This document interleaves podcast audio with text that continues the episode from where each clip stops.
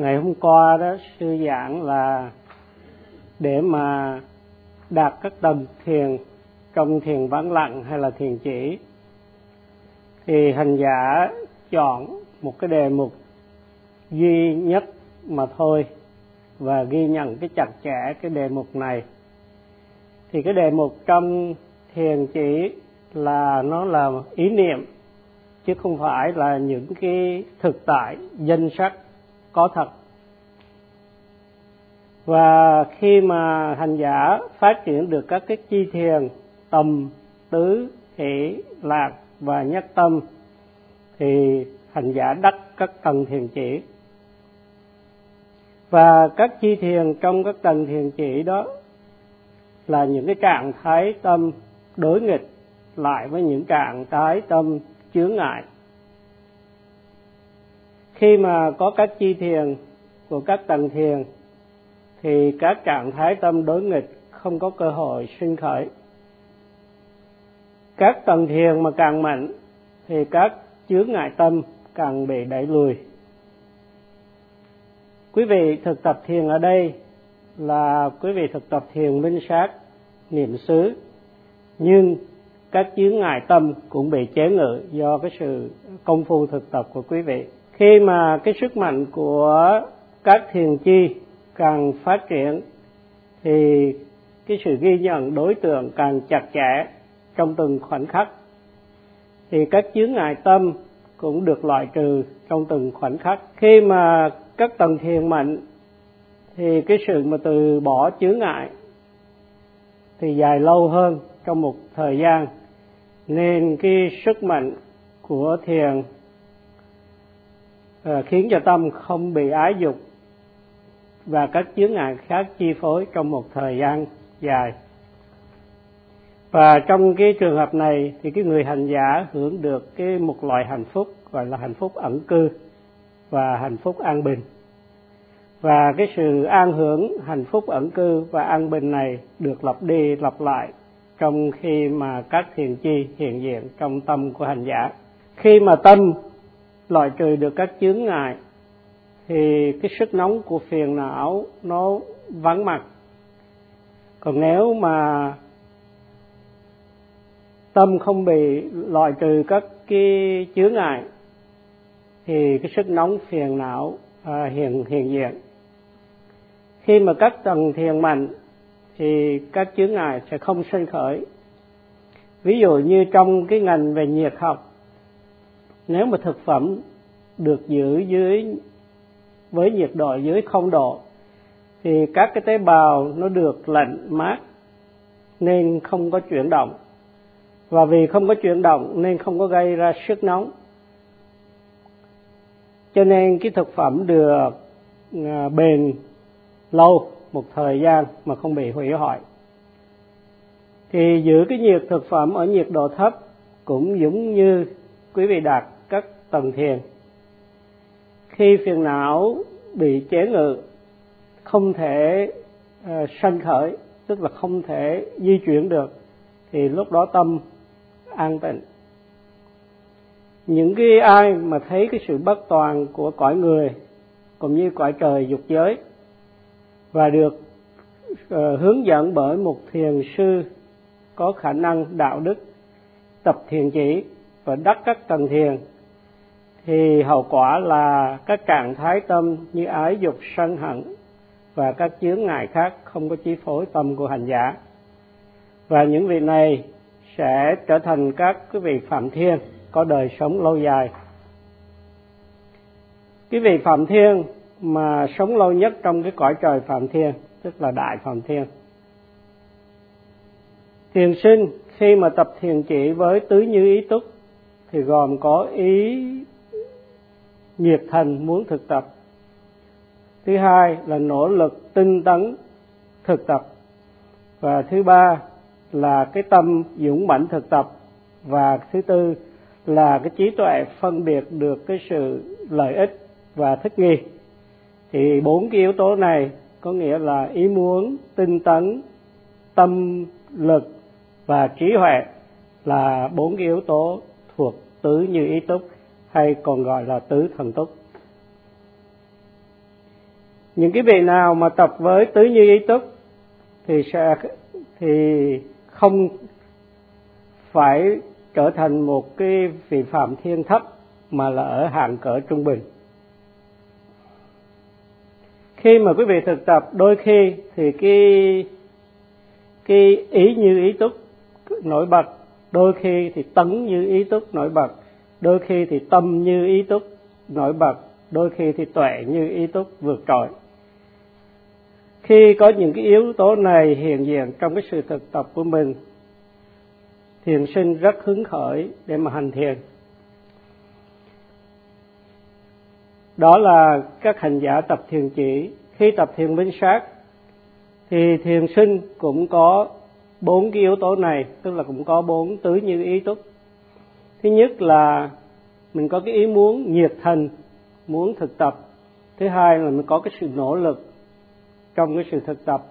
Thứ ba là tâm ý mình dũng mãnh, kiên trì trong cái sự thực tập. Và thứ tư là có cái trí tuệ phân biệt được lợi ích cũng như sự thích nghi trong cái sự thực tập. Thì bốn yếu tố là ý muốn, tinh tấn, tâm ý và trí huệ là bốn yếu tố của tứ duy ý thức. Nếu có à, bốn cái yếu tố này thì thiền sinh sẽ là một cái vị thiền sinh mẫu mực xuất sắc vượt bậc có thể đạt tiến bộ nhân và đáng kể. Nếu một người mà chọn cái con đường thiền nghiệp thì các cái thiền tâm nó sẽ phát triển. Mà nếu không thì sẽ thấy sẽ không thấy được cái sự bất toàn của cõi dục giới còn cõi người và cõi trời dục giới và luôn chìm đắm trong cái dục lạc. Có được thiền nghiệp thì kết quả là tái sinh trở lại thành người hoặc vào cái cõi trời à, dục giới. Còn nếu mà tham đắm dục lạc thái quá tạo những cái hành động bất thiện và khi mà phước báo do những cái thiện nghiệp mình đã hết và do cái bất thiện nghiệp thì sẽ tái sinh vào cái cảnh khổ hay là bốn cái cảnh thấp kém. Hạnh phúc mà ngũ dục thì rất là nguy hiểm. Và nếu hành giả thấy được cái sự bất toàn của cái loại hạnh phúc này và tập thiền chỉ hay là thiền vắng lặng, thì tâm sẽ không bị chướng ngại, chi phối. Bởi vì nhờ phát triển được các thiền chi trong các tầng thiền chỉ nhờ vậy mà tâm được an bình một thời gian dài. Vì đây là kết quả của việc đắc các tầng thiền, có thể tái sinh thành phạm thiên, có đời sống lâu dài trong cõi trời phạm thiên. Tuy nhiên, những vị phạm thiên, kể cả đại phạm thiên chưa phải là những bậc thánh nhân, chưa thể là những bậc thánh, có thể bị tái sinh vào các cõi thấp kém khi mà phước báo của những vị này à, đến hồi kết thúc. Con người cũng vậy vì hành động bất thiện nên sẽ tái sinh vào cái khổ cảnh. Một người mà có đắc thần thông nhưng chưa phải là bậc thánh như là tối thiểu là bậc thánh nhập lưu thì không có gì bảo đảm. Để mà lấy vàng từ cái quặng ra thì một người nên tập thiền minh sát niệm xứ. Một người tập thiền chỉ thì tập trước để có tâm định, đắc các tầng thiền rồi với các cái thiền chi, rồi chuyển sang thiền minh sát, lấy các thiền chi làm đề mục quan sát. Khi mà một người tập thiền minh sát đạt được cái tuệ sanh diệt, tức là kinh nghiệm nhanh chóng sự sanh khởi và hoại diệt của các hiện tượng danh sắc liên tục. Thì người này được xem là đã đắc được cái tuệ sanh diệt. Nếu tiếp tục thực tập, sẽ có thể đạt được thánh tuệ trong ngay kiếp sống này.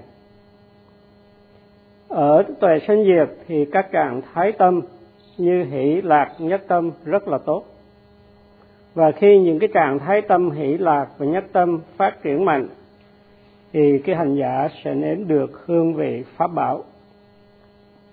Và vì cái hương vị pháp bảo rất là tuyệt vời cho nên thiền sinh có thể bị dính mắc với cái tầng tuệ này.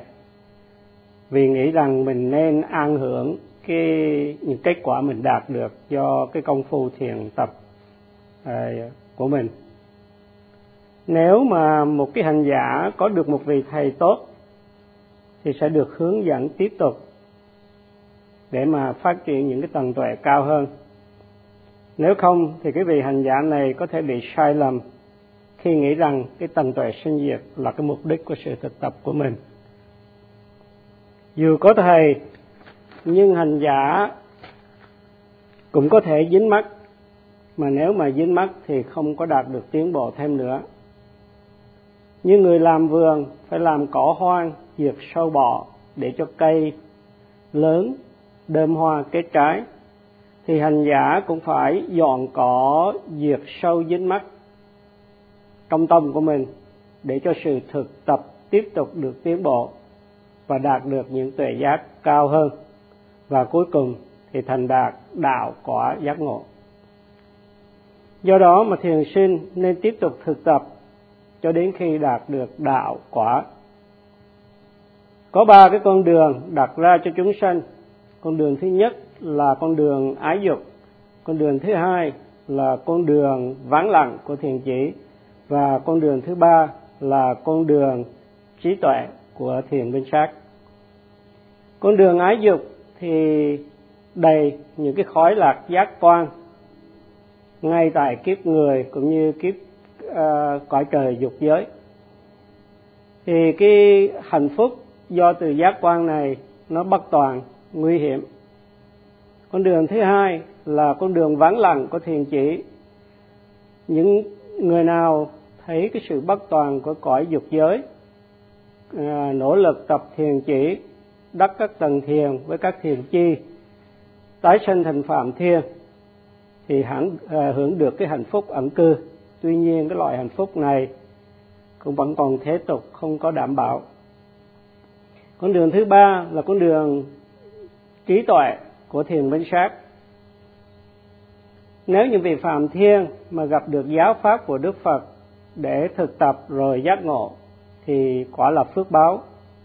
Còn nếu mà không gặp giáo pháp của đức phật, thì dù là phạm thiên hay đại phạm thiên đi nữa, cũng còn trong vòng thế tục thì cái thời gian hiện hữu như một vị phạm thiên cũng chỉ là cái thời gian lãng phí mà thôi.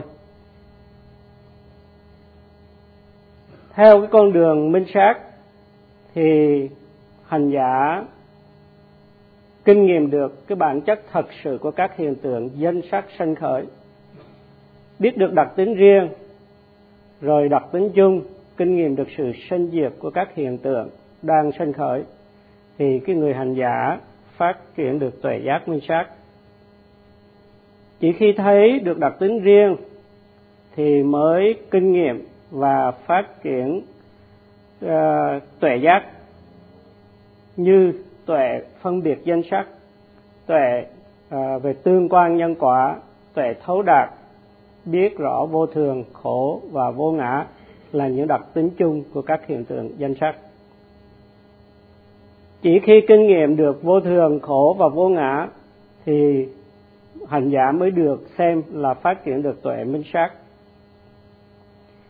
Tập thiền minh sát đến khi tuệ giác chín mùi và kinh nghiệm được sự dừng nghỉ của danh sắc, tức là đắc được đạo và quả. Hành giả theo cái con đường thứ ba này, không chỉ để an hưởng hạnh phúc của thế tục, không phải để hạnh phúc không phải để an hưởng hạnh phúc của thế tục, không phải trở thành phạm thiên, nhưng là để diệt trừ phiền não và đạt được đạo quả giải thoát. Hành giả nên chánh niệm ghi nhận ngay khi các hiện tượng danh sắc sinh khởi qua sáu cửa giác quan để nhận ra được đặc tính chung. Khi thấy, nghe, ngửi, nếm, đụng chạm, suy nghĩ ghi nhận ngay lập tức để thấy bản chất thật sự của các hiện tượng danh sắc này. Nếu mà không ghi nhận kịp thời, thì sẽ không có sự hiểu biết, hay còn bị tà kiến là mình có tiểu hồn thấy, nghe, ngửi, nếm, đụng, suy nghĩ.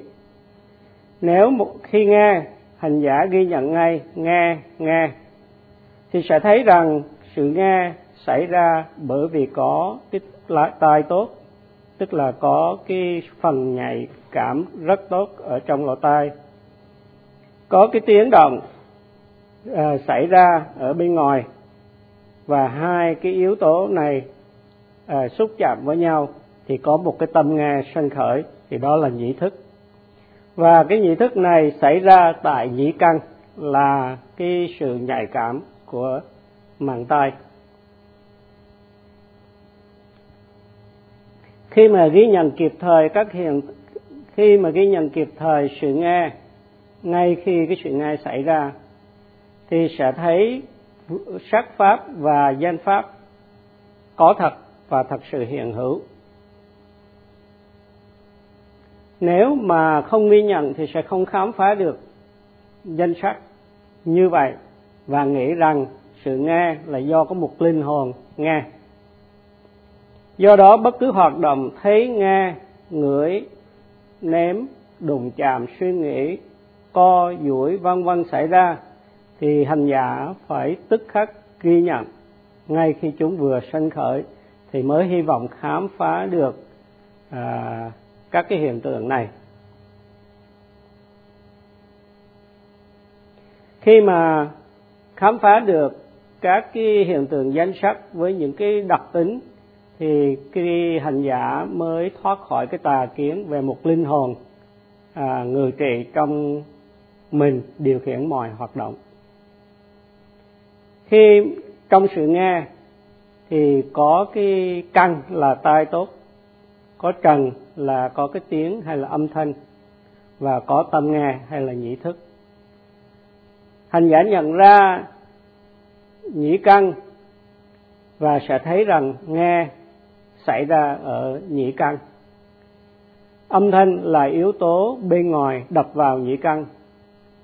Thì cái, đó là cái phần sắc và sẽ thấy rằng cái tâm nghe hay là nhĩ thức và cái trạng thái tâm mà tiếp xúc hay là nhĩ xúc và cái trạng thái tâm kinh nghiệm các đối tượng là nhĩ thọ thì đồng sanh khởi khi có cái sự nghe xảy ra. Khi ghi nhận sẽ khám phá được à, danh sắc và các cái đặc tính riêng của chúng và riêng và chung của chúng. Đôi khi thiền sinh khi ghi nhận thì thấy sắc đôi khi ghi nhận thì thấy tâm đôi khi ghi nhận thì thấy cả hai. Khi mà khám phá được danh sắc thì sẽ không tin là có một cái linh hồn điều khiển mọi việc những gì xảy ra khi có sự nghe là vì có tiếng, có tai tốt, và hai cái yếu tố này xúc chạm vào nhau. Đây là những cái pháp có điều kiện, pháp danh sắc có điều kiện, chứ không có một cái tiểu hồn nào điều khiển cả. Khi mà ghi nhận ngay các cái hiện tượng danh sắc sinh khởi, sẽ thấy được bản chất thật sự nếu có tai nhưng mà tai xấu, tức là điếc, thì dù có tiếng tốt cũng không nghe được. Hành giả sẽ nhận ra rằng cái cái nhĩ căn hay là cái tiếng động là nguyên nhân và nhĩ thức là kết quả, tức là cái tâm nghe là kết quả. Do đó mà hành giả trực nhận ra rằng các cái hiện tượng danh sắc nó xảy ra theo một cái tương quan nhân quả khi ghi nhận phòng xẹp cũng vậy. Khi cái sự phòng xảy ra, hành giả ghi nhận cái sự phòng, thì tâm ghi nhận là kết quả và cái sự phòng là nguyên nhân. Và khi cái sự xẹp mất đi, thì tâm ghi nhận cũng mất. Như vậy, cái sự xẹp là nhân và tâm ghi nhận là quả. Khi ngồi đứng co duỗi vân vân cái tác ý mình muốn ngồi hay là ý mình ý muốn ngồi ý muốn đứng ý muốn co ý muốn duỗi là nhân. Và cái hoạt động ngồi hoạt động đứng hoạt động co hoạt động duỗi là quả. Không có tác ý hay là không có ý muốn thì sẽ không có những cái hoạt động uh, uh, xảy ra.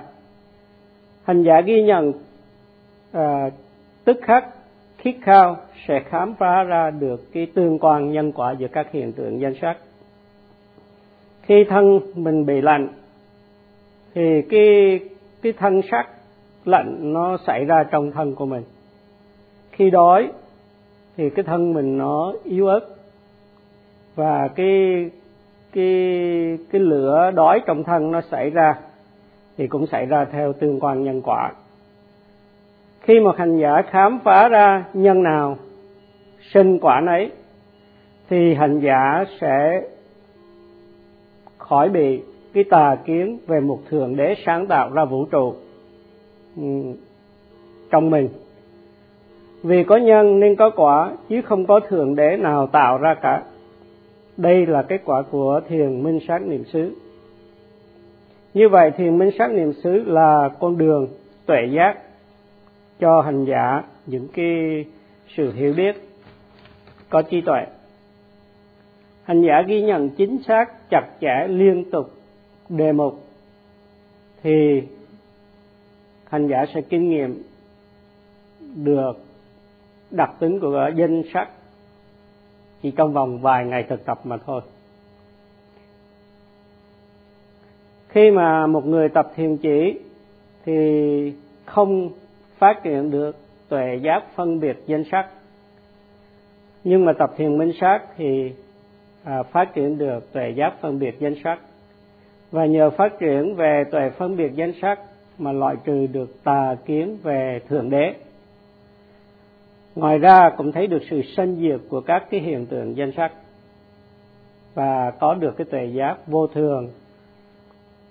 Khi mà thấy vô thường thì sẽ loại bỏ tà kiến về thường còn và có thể loại bỏ tà kiến về ngã mạng tà kiến về sự tốt đẹp khiến cho cái trạng thái tâm tham ái muốn vật đẹp tiếng hay không còn xảy ra nữa. Hành giả có thể thấy đối tượng hay là các hiện tượng bất toàn bất toại nguyện thì sẽ không còn dính mắc vào các cái hiện tượng này nữa. Tức là loại bỏ được cái tha mái là nguyên nhân của uh, ái dục à, là nguyên nhân của khổ. Để thấy vô thường thì thiền sinh phải tập thiền minh sát niệm xứ. Không ai có thể làm dùm được mình cả.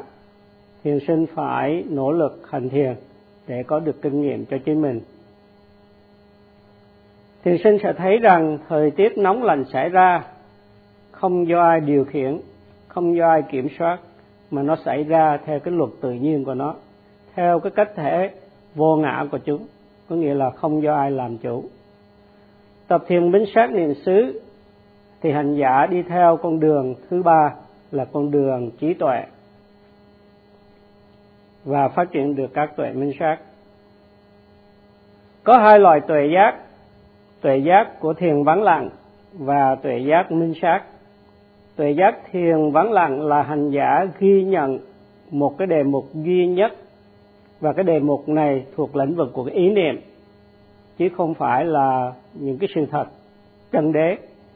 Và khi ghi nhận thì đắc các tầng thiền chỉ thì đó là cái tuệ giác à, thiền chỉ.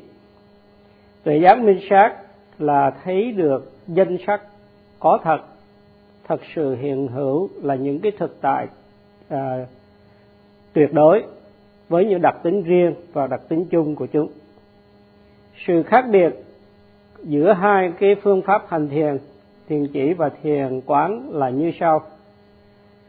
Cái đề mục của thiền chỉ chỉ có một đề mục duy nhất, và cái đề mục này thuộc cái lĩnh vực ý niệm, chứ không phải là thực tại tuyệt đối.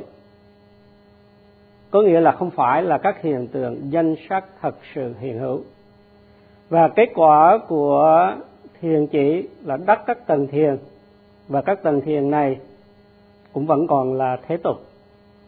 Trong khi thiền minh sát thì ghi nhận các cái hiện tượng danh sắc ngay khi chúng vừa sanh khởi. Để thấy được đặc tính riêng và đặc tính chung là kết quả của cái sự thực tập này. Và các cái đối tượng trong thiền minh sát, danh sắc là những thực tại có thật, hiện hữu, chứ không phải là lĩnh vực ý niệm như trong thiền chỉ. Khi thực tập thiền minh sát niệm xứ hành giả thường khám phá ra sự vô thường. Khi mà khám phá cái đặc tính vô thường, thiền sinh được xem là, cũng được xem là khám phá ra cái đặc tính bất tội nguyện hay là khổ và vô ngã. Trong ba cái đặc tính chung vô thường, bất tội nguyện hay khổ và vô ngã này, nếu một đặc tính được kinh nghiệm, thì hai cái đặc tính còn lại cũng được xem là kinh nghiệm luôn. Ví dụ là một người có ba tên, khi mà mình biết một tên sẽ nhận ra cái người đó, và khi nhận ra người đó thì coi như nhận ra được hai cái tên còn lại. Khi mà hành giả thấy được sự sanh diệt của các hiện tượng danh sắc, thì hành giả kinh nghiệm được sự vô thường. Và vì kinh nghiệm sự vô thường, nên kinh nghiệm luôn sự khổ hay là bất toàn nguyện và vô ngã. Các hiện tượng danh sắc xảy ra theo tương quan nhân quả vô thường khổ và vô ngã. Thì đây là những cái tuệ minh sát mà một hành giả thiền minh sát niệm xứ à, phát triển khi thực tập à, nghiêm chỉnh. Thì à, thiền minh sát tiếng Pali được gọi là vipassana. Vi có nghĩa là nhiều cách và passana là kinh nghiệm hay là biết. Cho nên vipassana là biết các hiện tượng danh sắc qua nhiều cách khác nhau. Qua cái tương quan nhân quả, qua sự vô thường, qua sự khổ hay là vô ngã. Thật sự mà nói thì chỉ khi kinh nghiệm được sự vô thường, khổ và vô ngã thì thiền sinh mới phát triển được tuệ minh sát mà thôi. Tuệ phân biệt danh sắc và tuệ về tương quan nhân quả chưa thật sự được xem là minh sát tuệ nhưng là vì, nhưng vì là căn bản cho tuệ minh sát cho nên chúng cũng được bao gồm vào các cái tuệ minh sát hai cái tuệ là phân biệt danh sắc và tương quan nhân quả là nền tảng cho sự phát triển tuệ giác minh sát cho nên hai cái tuệ này được liệt kê vào các tuệ minh sát. Ngày mai thì sư sẽ giảng về sự giải thoát cho quý vị nghe. Nếu mà tiền sinh không thực tập nghiêm chỉnh, tập một cách lơ là, thì cái công phu thực tập sẽ bị ngăn ngại, thì sẽ không thể nào giải thoát được. Thì sư chấm dứt bài pháp thoại ở đây.